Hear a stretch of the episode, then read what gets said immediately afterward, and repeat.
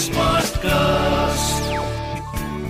You are listening to an H D Smartcast original.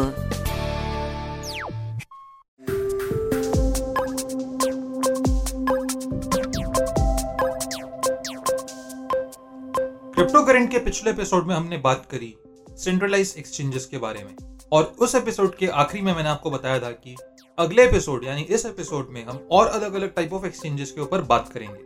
और अलग अलग टाइप ऑफ एक्सचेंजेस के ऊपर बात करने से पहले मैं आपको कुछ एग्जांपल्स देना चाहता हूँ आप ही की और मेरी रियल लाइफ के अराउंड। ये एग्जांपल्स कुछ ऐसे हैं, अगर आपको कभी लोन लेना हो तो लोन आप या तो बैंक से ले सकते हैं या पर्सनल लोन भी ले सकते हैं। पर्सनल लोन आपको बैंक भी दे सकता है और बाकी प्राइवेट एंटिटीज भी दे सकती हैं। अगर आपको कॉर्पोरेट लोन लेना है तो आप बैंक से ले सकते हैं या अगेन प्राइवेट एंटिटीज से भी ले सकते हैं और कुछ जगह प्राइवेट बैंक से भी ले सकते हैं और कुछ केसेस में एन बी एफ सी से भी ले सकते हैं यानी नॉन बैंकिंग फाइनेंशियल कॉर्पोरेशंस। जिस तरीके से एक फाइनेंशियल वर्ल्ड के अंदर एक मनी मार्केट के अंदर मल्टीपल तरीके होते हैं जहां पे आप अपने पैसे से पैसा बना सकते हैं या पैसा बोरो कर सकते हैं, ठीक उसी तरीके से क्रिप्टो करेंसी के अंदर भी ऐसे मल्टीपल डिफरेंट तरीके हैं, मल्टीपल डिफरेंट प्लेटफॉर्म्स हैं जिनको आप यूज कर सकते हैं। तो सबसे पहले बात करते हैं पी टू पी एक्सचेंजेस या एस्क्रो एक्सचेंजेस के ऊपर। पी टू पी एक्सचेंजेस का मतलब होता है पीयर टू पीयर, यानी एक इंसान दूसरे इंसान से डायरेक्टली ट्रांजैक्शन कर सकता है। पीयर टू पीयर एक्सचेंजेस काफी फेमस हैं और इनफैक्ट ये क्रिप्टो करेंसी एक्सचेंजेस से पहले से एग्जिस्ट करते हैं क्योंकि इनिशियल लेवल पे क्रिप्टो के काफी सारे ट्रांजैक्शंस पीयर टू पीयर ही हुए थे। पीयर टू पीयर क्रिप्टो का सबसे famous peer to peer transaction वो ट्रांजैक्शन है जहां पर दस हजार बिटकॉइन पे करके दो पिज्जा लिए गए थे और उस टाइम पे इन दो पिज्जा की कॉस्ट पैंतालीस डॉलर्स थी और आज दस हजार बिटकॉइन की कॉस्ट मिलियंस ऑफ डॉलर्स है।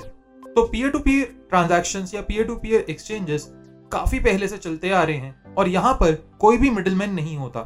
तो क्योंकि कोई भी मिडिलमैन नहीं होता तो बहुत सारी सेंट्रलाइज एक्सचेंज की जो फंक्शनैलिटीज होती हैं वो यहाँ पर अवेलेबल नहीं होती। यहाँ पर पीयर टू पीयर एक्सचेंज में आप डायरेक्ट बायर या सेलर एक दूसरे से बात कर सकते हैं और कुछ केसेस में जहाँ पर एक मिडिलमैन फैसिलिटेट कराने के लिए होता है और कुछ केसेस में मिडिलमैन फैसिलिटेटर्स अवेलेबल भी होते हैं, बट वहां पर एक बायर एक मिडिलमैन को ये बताता है कि क्या सेलर ने ट्रांजैक्शन अपने एंड से कंप्लीट करी या नहीं करी। यानी कि मान लीजिए आपने एक सेलर को एक हज़ार रुपीस पे करे इथेरियम खरीदने के लिए, पर उस सेलर ने आपको पेमेंट रिसीव होने के बाद इथेरियम नहीं डिलीवर करे। इस केस में आप उस मिडिलमैन फैसिलिटेटर को ये चीज रिपोर्ट कर सकते हैं और वो एक्सचेंज उस शेयर को ब्लैकलिस्ट भी कर सकता है या बैन भी कर सकता है और उसके खिलाफ कुछ एक्शन भी ले सकता है। तो पीयर टू पीयर एक्सचेंज का एक अच्छा बेनिफिट ये होता है बायर्स प्रोटेक्टेड होते हैं और मोस्टली एक्सचेंजेस के अंदर सेलर्स वेरीफाइड भी हो जाते हैं, यानी कि सेलर्स दिखा सकते हैं कि हमारी ये ऑर्डर हिस्ट्री अभी तक रही, हमने ये ट्रांजैक्शंस कंप्लीट करी हैं और इतना हम क्रिप्टो करेंसी को आगे होल्ड करते हैं। तो पीयर टू पीयर एक्सचेंजेस आपको एक रेगुलर सेंट्रलाइज एक्सचेंज के साथ भी मिल सकते हैं। इसका example Binance peer to peer है, WazirX पीयर टू पीयर है। अगला होता है डायरेक्ट ब्रोकर या O T C. O T C payments या ओवर द काउंटर और डायरेक्ट ब्रोकर के साथ चीज़ें ऐसे काम करती हैं कि अगर आपको एक सिग्निफिकेंट अमाउंट ऑफ मनी का क्रिप्टो करेंसी खरीदना है, मान लीजिए आपको मिलियंस ऑफ डॉलर्स का क्रिप्टो करेंसी खरीदना है या एक प्राइवेट इंस्टीट्यूशन को या एक पब्लिक कंपनी को काफ़ी अच्छा अमाउंट ऑफ क्रिप्टो करेंसी खरीदना है, तो वो डायरेक्ट माइनर्स से क्रिप्टो करेंसी खरीद सकते हैं। अब आप बोलेंगे डायरेक्ट माइनर्स से क्यों? डायरेक्ट माइनर्स से इसलिए क्योंकि माइनर्स ही वो लोग होते हैं जो एक सेंट्रलाइज एक्सचेंज को भी एक क्रिप्टो करेंसी प्रोवाइड करते हैं। तो बड़ी कंपनीज या वेल्स यानी वो लोग जो हाई नेटवर्थ इंडिविजुअल्स होते हैं वो काफ़ी बार एक एक्सचेंज को स्किप करके डायरेक्ट माइनर के पास जाकर अपनी ट्रांजैक्शन कंप्लीट कराते हैं। क्योंकि मान लीजिए आपको हंड्रेड मिलियन डॉलर्स का क्रिप्टो करेंसी खरीदना है तो उस हंड्रेड मिलियन डॉलर के ट्रेड पे point two five percent fees भी काफ़ी सिग्निफिकेंट अमाउंट ऑफ मनी होता है और बहुत सारे बायर्स ये नहीं चाहते कि उनकी ट्रेड एक एक्सचेंज के ऊपर दिखे। वो एक माइनर से या वो एक ओवर द काउंटर परचेज को डायरेक्ट अपने हार्डवेयर वॉलेट में भी ले सकते हैं या एनोनिमस वॉलेट्स के अंदर भी ले सकते हैं। तो ओवर द काउंटर या डायरेक्ट ब्रोकर मोस्टली वो लोग यूज़ करते हैं जिनको एक अच्छा मोटा अमाउंट ट्रांजैक्शन के लिए चाहिए होता है। अब बात करते हैं डिसेंट्रलाइज्ड एक्सचेंजेस के बारे में। डिसेंट्रलाइज्ड एक्सचेंजेस का मतलब होता है कि यहाँ पे डिसेंट्रलाइजेशन है, यानी यहाँ पे कोई सेंट्रल अथॉरिटी नहीं है और decentralized exchanges mostly immutable smart contracts या पीस ऑफ कोड होते हैं, यानी ये प्रोग्राम किए गए होते हैं, ये सॉफ्टवेयर्स होते हैं जो एग्जिस्ट करते हैं। तो यहाँ पर ह्यूमन इंटरवेंशन भी बहुत ही कम होती है या लगभग ना के बराबर होती है। एक डिसेंट्रलाइज एक्सचेंज की अगर आप एक कोड क्रिएट करके उसे डिप्लॉय कर देते हैं तो वो चेंज नहीं किया जा सकता। डिसेंट्रलाइज एक्सचेंज फेमस होने शुरू हुए थे डेफी समर के बाद, जहाँ पर लोगों को ये समझ आया कि एक सेंट्रलाइज एक्सचेंज की जगह वो डिसेंट्रलाइज एक्सचेंज के थ्रू भी ट्रांजैक्शंस कर सकते हैं। आज के टाइम पे डिसेंट्रलाइज एक्सचेंजेस काफ़ी फेमस हैं नए कॉइन्स जो लॉन्च होते हैं उनके लिए, लॉन्च पैड्स के लिए, मीम कॉइन्स के लिए और शिट कॉइन्स के लिए भी। डिसेंट्रलाइज एक्सचेंज पे कोई भी इंसान अपना क्रिप्टो करेंसी क्रिएट करके लिस्ट कर सकता है और इसका कोई ड्यू डिलिजेंस प्रोसेस नहीं होता। इस वजह से डिसेंट्रलाइज एक्सचेंजेस काफ़ी रिस्की भी हो सकते हैं। क्योंकि decentralize exchanges open source code होते हैं, यहाँ पर कोई भी इंसान अपना डिसेंट्रलाइज एक्सचेंज क्रिएट कर सकता है और अगर यूजर्स उसमें पैसा डिपॉजिट भी कर रहे हैं तो वो पैसे को लेके भाग सकता है। और क्योंकि यहाँ पे कोई सेंट्रल अथॉरिटी नहीं है तो यहाँ से रिस्क ऑफ फ्रॉड काफ़ी इंक्रीज हो जाता है। एंड जिस तरीके से सेंट्रलाइज एक्सचेंज के अंदर रिस्क ऑफ हैक होता है, उसी तरीके से डिसेंट्रलाइज एक्सचेंज के अंदर भी रिस्क ऑफ हैक होता ही होता है। बल्कि अभी कुछ दिन पहले छह सौ million dollar worth of crypto currencies hack हुए थे और उससे पहले अगस्त दो हज़ार इक्कीस के अंदर छह सौ पचास मिलियन डॉलर्स पॉली नेटवर्क से हैक हुए थे, जो आज तक का सबसे बड़ा डिसेंट्रलाइज एक्सचेंज हैक था। अब अगर डिसेंट्रलाइज एक्सचेंज में इतनी सारी दिक्कतें हैं तो सवाल आता है कि लोग डिसेंट्रलाइज एक्सचेंज को यूज ही क्यों करना चाहते हैं, और इसका सबसे बड़ा आंसर है एनोनिमिटी। यानी आप डिसेंट्रलाइज एक्सचेंज पे बिना केवाईसी करे बाय एंड सेल कर सकते हो। दूसरी चीज, यहाँ पर फीस बहुत कम होती है, तो इसका मतलब ये हुआ कि इंडिया में बैठे बैठे आप डायरेक्ट यूएस के बायर या सेलर के साथ ट्रेड कर सकते हो। आप दोनों में से किसी को भी कोई केवाईसी प्रोसेस कंप्लीट नहीं करना, और जितनी एक सेंट्रलाइज एक्सचेंज की फीस होती है आप उससे कम फीस ही उस बायर या सेलर को पे करते हो। तीसरा बेनिफिट, डिसेंट्रलाइज एक्सचेंज के अंदर लिक्विडिटी प्रोवाइड करने वाले आपके या मेरी तरह रेगुलर यूजर्स की होते हैं। लिक्विडिटी प्रोवाइड करना क्या होता है ये हम बात करेंगे यील्ड फार्मिंग में, जो आने वाले एपिसोड्स में होगा। बट अभी के लिए आप ऐसे सोचिए कि डिसेंट्रलाइज एक्सचेंज के अंदर सबसे बड़ा बेनिफिट ये है कि अगर आपको बाय या सेल करना है तो जरूरी नहीं है कि आपको सामने वाले के ऊपर डिपेंडेंट होना पड़े। यानी एक बायर विदाउट अ सेलर भी अपनी ट्रांजैक्शन कंप्लीट कर सकता है और एक सेलर विदाउट अ बायर भी अपनी ट्रांजैक्शन कंप्लीट कर सकता है, और ये फैसिलिटेट होती है लिक्विडिटी पूल्स के थ्रू जो रेगुलर यूजर्स मेरे और आपकी तरह क्रिएट करते हैं। तो क्योंकि डिसेंट्रलाइज एक्सचेंज में लिक्विडिटी पूल क्रिएट करा जाता है, जो लोग लिक्विडिटी प्रोवाइड करते हैं उन्हें परसेंटेज ऑफ ट्रांजैक्शन फीस भी मिलती है। यूजुअली ये percentage of transaction fees zero point one seven percent होती है और total fees zero point two percent होती है। तो कहा जा सकता है कि एक डिसेंट्रलाइज एक्सचेंज पचासी परसेंट फीस अपने यूजर्स जो लिक्विडिटी प्रोवाइड कर रहे हैं सिर्फ उन्हीं में डिस्ट्रीब्यूट कर देता है। अब डिसेंट्रलाइज एक्सचेंज के साथ एक और काफ़ी बड़ी दिक्कत है, वो ये है कि काफ़ी कंट्रीज़ में आप डिसेंट्रलाइज एक्सचेंज पे डायरेक्टली फियाट से क्रिप्टो बाय नहीं कर सकते। कुछ कंट्रीज़ में ये चीज़ ऑप्शनल है कि आप अपने क्रेडिट कार्ड के थ्रू फियाट ऑन रैम्प कर सकते हैं, बट मोस्टली कंट्रीज़ अभी भी डायरेक्ट क्रिप्टो टू फियाट या fiat to crypto decentralize exchange पे सपोर्ट नहीं करती। इसके साथ ट्रेडिशनल सेंट्रलाइज एक्सचेंजेस जैसे कॉइनबेस यूजर्स का फंड इंश्योर करा के रखते हैं। Decentralize insurance decentralize exchanges normally funds को इंश्योर नहीं कराते। एक यूजर के पास ऑप्शनैलिटी होती है कि वो अपने फंड्स को खुद से इंश्योर करा सकता है, बट अभी तक मेजर इंश्योरेंस प्रोवाइडर्स सिर्फ पंद्रह सौ डॉलर या अपवर्ड्स के फंड्स को ही इंश्योर करते हैं। ये एक दिक्कत है उन लोगों के लिए जो पंद्रह सौ डॉलर्स तक का पोर्टफोलियो नहीं रखते। उनका पोर्टफोलियो अगर या उनका वॉलेट अगर हैक होता है तो वो अपना सारा पैसा लूज कर सकते हैं।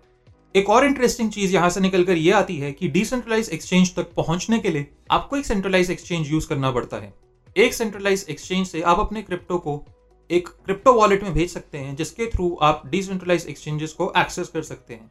सबसे कॉमन क्रिप्टो वॉलेट्स जिनके थ्रू आप डिसेंट्रलाइज एक्सचेंजेस को एक्सेस कर सकते हैं वो है MetaMask and trust wallet.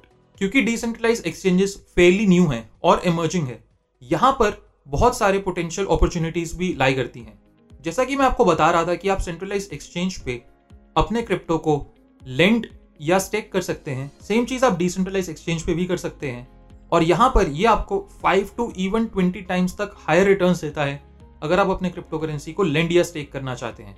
And in fact अगर आप क्रिप्टो करेंसी बोरो करना चाहते हैं आप यहाँ पर कम कॉस्ट पर बोरो भी कर सकते हैं। तो मान लीजिए एक सेंट्रलाइज एक्सचेंज पर आपको बोरो कॉस्ट पड़ता टेन परसेंट, एक डिसेंट्रलाइज एक्सचेंज आज के टाइम पर आपको तीन परसेंट से पांच परसेंट पे अलाउ करता है कि आप क्रिप्टो करेंसी को बोरो कर सकें। बोरो करने का मतलब क्या हुआ? बोरो करने का मतलब ये हुआ कि जैसे आपके पास घर में गोल्ड होता है और आप गोल्ड को मुथूट फाइनेंस जैसी किसी कंपनी में डिपॉजिट करके उसके अगेंस्ट कैश बोरो कर सकते हैं, ठीक उसी तरीके से अब अपने क्रिप्टो एसेट्स को गिरवी रख के यानी एक कोलैटरल रख के उनके अगेंस्ट कोई दूसरा क्रिप्टो एसेट या स्टेबल कॉइन को बोरो कर सकते हैं। डिसेंट्रलाइज एक्सचेंज पे जैसा मैंने बताया ये बोरो की फीस बहुत ही कम होती है। अब स्टोरेज के ऊपर बात करते हैं तो डिसेंट्रलाइज एक्सचेंज के थ्रू आप जो भी क्रिप्टो करेंसी को बाय करते हैं या होल्ड करते हैं वो आपकी हॉट वॉलेट्स के अंदर रहती है। ये wallets MetaMask, trust wallet, SafePal wallet जैसे अलग अलग हो सकते हैं और ये एक सेंट्रलाइज एक्सचेंज से थोड़े ज़्यादा सिक्योर होते हैं बट फिर भी हंड्रेड परसेंट सिक्योर नहीं होते। टाइप्स ऑफ वॉलेट्स हम आगे आने वाले एपिसोड्स में बात करेंगे बट अभी के लिए आप ऐसे सोचिए कि जब तक आपके पास अपने वॉलेट्स की कीज नहीं है तब तक आप अपने कॉइन्स को सेफली स्टोर नहीं कर सकते। हालांकि डिसेंट्रलाइज एक्सचेंज कई levels of higher security provide करता है फिर भी ये फुली सिक्योर नहीं है क्योंकि डिसेंट्रलाइज एक्सचेंज में कभी आपने किसी ऐसे कॉइन के साथ ट्रांजैक्ट किया जिसका कोई क्रिएटर एनोनिमस हो सकता है या स्कैमर हो सकता है तो आप अपना सारा पैसा लूज कर सकते हैं। या कुछ कॉइन्स ऐसे होते हैं जिनको हम हनी पॉट्स बोलते हैं जहां पर जो डेवलपर होता है वो कोड में कंडीशन लगा देता है कि आप खाली उस कॉइन को खरीद सकते हो, आप उस कॉइन को सेल नहीं कर सकते। मतलब आप उस कॉइन को खाली बाय कर सकते हो पर जब आप प्रॉफिट बुक करना चाहोगे या लॉस बुक करना चाहोगे आप उसे बेच नहीं सकते। ये सारी फंक्शनैलिटीज डिसेंट्रलाइज एक्सचेंज पे काफ़ी कॉमन होती हैं। स्कैम्स डिसेंट्रलाइज एक्सचेंज पे काफ़ी कॉमन होते हैं। इनफैक्ट डिसेंट्रलाइज एक्सचेंजेस पे हर दिन हंड्रेड्स ऑफ प्रोजेक्ट्स लिस्ट होते हैं मल्टीपल डिफरेंट चेन्स के ऊपर और इनमें से एक अच्छी मेजॉरिटी ऑफ प्रोजेक्ट्स या तो स्कैम होते हैं या फेक होते हैं या डेवलपर्स इस इंटेंट से क्रिएट करते हैं कि वो यूजर्स का पैसा लेकर भाग जाएं। और क्योंकि यहाँ पे कोई ड्यू डिलिजेंस नहीं है और कोई सेंट्रल अथॉरिटी नहीं है तो डिसेंट्रलाइज एक्सचेंज के ये प्रोज और कॉन्स हैं। अब आपको चूज करना है कि आप एज एन इन्वेस्टर आपके लिए क्या ऑप्शन अच्छा है, क्या आपके लिए सेंट्रलाइज एक्सचेंज अच्छा है या पीयर टू पीयर अच्छा है या डिसेंट्रलाइज एक्सचेंज अच्छा है। किस तरीके से आप अपने लिए एक्सचेंज को शॉर्टलिस्ट कर सकते हैं उसके कुछ पैरामीटर्स मैंने आपके लिए निकाल के रखे हैं। अगर आपके लिए कस्टमर सपोर्ट इंपॉर्टेंट है तो आप उस बेसिस पे सेंट्रलाइज एक्सचेंज चूज कर सकते हैं। अगर आपको इजी इंटरफेस चाहिए तो again centralize exchange is the winner. Decentralize exchange although interfaces पे काम कर रहे हैं और इनके इंटरफेसेस काफी इंप्रूव भी हुए हैं but they still have a long way to go. Fees structure के बारे में अगर देखा जाए तो decentralize exchanges easily centralize exchange से बहुत अच्छी फीस स्ट्रक्चर ऑफर करते हैं और जो भी यहाँ पर आप फीस पे करते हैं वो लिक्विडिटी प्रोवाइडर्स के साथ डिस्ट्रीब्यूट भी की जाती है और आप खुद भी एक लिक्विडिटी प्रोवाइडर बन सकते हैं। यानी कि आप हर ट्रेड पे अगर लिक्विडिटी प्रोवाइडर भी हैं तो कुछ परसेंटेज एज अ फीस कमा सकते हैं। Security measures security measures decentralize exchange में अभी भी कुछ कम है, सेंट्रलाइज एक्सचेंज में कुछ ज्यादा होते हैं। इंश्योरेंस सेंट्रलाइज एक्सचेंज इंश्योरेंस करा कर रखते हैं फंड्स की बट डिसेंट्रलाइज एक्सचेंज ऐसे कोई इंश्योरेंस नहीं कराते। हालांकि आप इंश्योरेंस करा सकते हैं बट जैसा मैंने बताया उसके लिए आपके पास मिनिमम फिफ्टीन हंड्रेड डॉलर्स होने चाहिए। How much percentage of funds are offline? एक centralize exchange ninety two ninety five percent funds को ऑफलाइन रखता है। डिसेंट्रलाइज एक्सचेंज के साथ ऐसा नहीं होता, सारे के सारे फंड्स ऑन चेन होते हैं। रेप्यूटेशन सेंट्रलाइज एक्सचेंजेस नॉर्मली अपनी रेप्यूटेशन को लेके बहुत ही ज्यादा सीरियस होते हैं और इस वजह से वो सारे रूल्स सारे लॉस को कंप्लाई करते हैं। डिसेंट्रलाइज एक्सचेंजेस में ऐसा नहीं है, इनको एनोनिमस कोडर्स भी क्रिएट कर सकते हैं और जैसा मैंने बताया कि वो आपको हैक या स्कैम भी कर सकते हैं। Payment methods allowed centralize exchange के पास आज के टाइम में मल्टीपल पेमेंट मेथड्स हैं और यहाँ पर अपना क्रिप्टो डिपॉजिट या विड्रॉ करना बहुत ही ईजी होता है in comparison to a decentralize exchange. Verification requirements verification requirements mainly centralize exchanges में रिक्वायर्ड होती हैं। डिसेंट्रलाइज एक्सचेंज को फर्क नहीं पड़ता कि आप कौन हो, कहाँ से हो या क्या करते हो। तो ये नौ पैरामीटर्स हैं जिनके बेसिस पे आप शॉर्टलिस्ट कर सकते हो कि आपको सेंट्रलाइज एक्सचेंज यूज करना है या डिसेंट्रलाइज एक्सचेंज यूज करना है। मैं पर्सनली सेंट्रलाइज एक्सचेंज भी यूज करता हूँ, डिसेंट्रलाइज एक्सचेंज भी यूज करता हूँ, दोनों में multiple types of exchanges use करता हूँ और मेरी आपको सलाह ये होगी कि आप सेंट्रलाइज एक्सचेंजेस अगर यूज करना चाहते हैं तो मल्टीपल सेंट्रलाइज एक्सचेंजेस पे अकाउंट बनाइए। अगर डिसेंट्रलाइज एक्सचेंज यूज करना चाहते हैं तो मल्टीपल डिसेंट्रलाइज एक्सचेंजेस के ऊपर अकाउंट बनाइए। कभी भी अपना सारा क्रिप्टो एक एक्सचेंज के अंदर स्टोर मत करिए, उसे मल्टीपल एक्सचेंजेस में स्प्लिट करके रखिए और मल्टीपल वॉलेट्स में होल्ड करिए। क्रिप्टो करेंट के इस एपिसोड के लिए बस इतना ही। मैं आपसे मिलूंगा अगले एपिसोड में। This was an H T smart cast original. H D smart cast.